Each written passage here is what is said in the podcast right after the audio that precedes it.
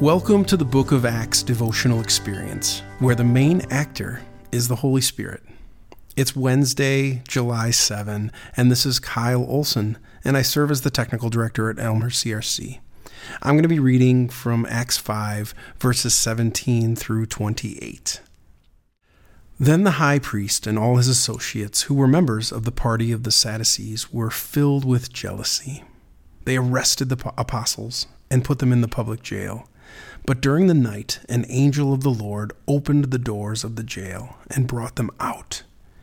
Go, stand in the temple courts, he said, and tell the people all about this new life. At daybreak, they entered the temple courts, as they had been told, and began to teach the people.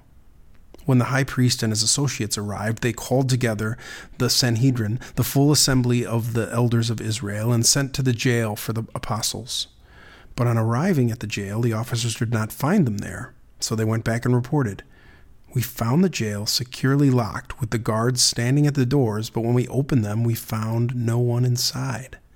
On hearing this report, the captain of the temple guard and the chief priests were at a loss, wondering what this might lead to. Then someone came and said, Look, the men you put in jail are standing in the temple courts, teaching the people. And at that, the captain went with his officers and brought the apostles. They did not use force because they feared that the people would stone them.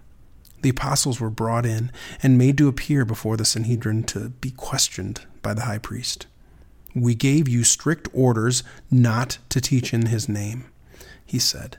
Yet you have filled Jerusalem with your teaching and are determined to make us guilty of this man's blood. Maybe you remember in the book of Mark as Jesus is dealing with some evil spirits and they recognize him and he tells them not to reveal his name. Or when he uh, performed some other miracles and he told the people who witnessed them, don't talk about this. And now we're at a point where the angels, angels are coming and saying, Go stand in the temple courts and tell the people all about this new life. This is the time this is the time where things are breaking forth into the world and this new this new way is starting to take hold among people. Pretty incredible. The other thing that i draw from this passage is uh, the men that came and found them the captain they actually were in fear.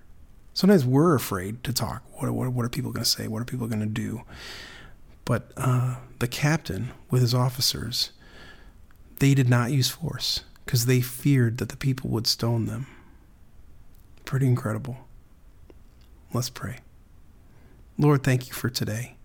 Thank you for a beautiful, beautiful passage that reminds us that we need to speak of you any chance that we get, that we need to show, um, not only with our words, but in the way that we act, that you are ours and that we love you.